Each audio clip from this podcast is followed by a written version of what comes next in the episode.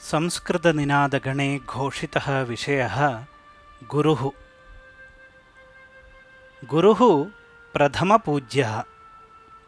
गुरुदर्शनेन ईश्वरदर्शनात् अधिकं पुण्यं प्राप्यते।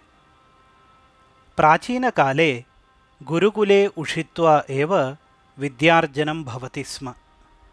तदानीं गुरोः परिचरणं छात्राणां कर्तव्यम् इत्येव भावः विद्यार्जनं गुरुपरिचरणया तथा तस्य अनुग्रहेण एव सम्भवति।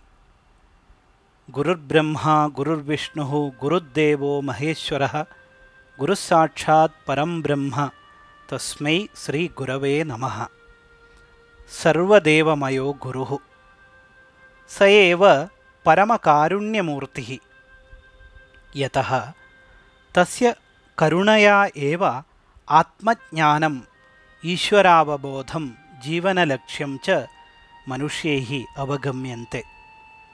वस्तुतः लोकेऽस्मिन् सर्वे अस्माकं गुरवः।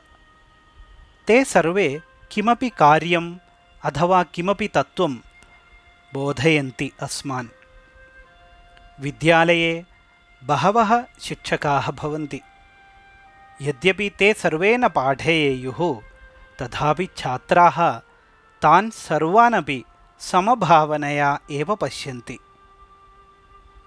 यद्यपि विद्यालयजीवनं समाप्तं वर्षाणि च अतीतानि तथापि गुरोः दर्शनात् यत्र कुत्रापि भवतु गौरवम् अनुभवामः खलु?